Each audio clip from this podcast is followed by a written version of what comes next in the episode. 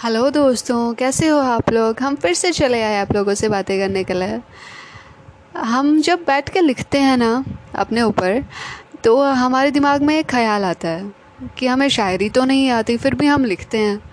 हम कैसे लिख लिया करते हैं ना? तो इस सवाल का जवाब हमारे दिल ने हमें दिया। तो वही हम आप लोगों के साथ शेयर करना चाहते हैं। और जवाब ये है, शायर तो नहीं है हम। शायर तो नहीं है हम बस यूँ ही कभी कभी लिख लिया करते हैं।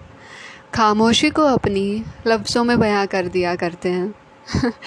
ये लाइंस जो थी ना ये दो लाइंस जवाब के रूप में हमें हमारे दिल ने दी। कैसी हैं? बट सच्ची हैं यार।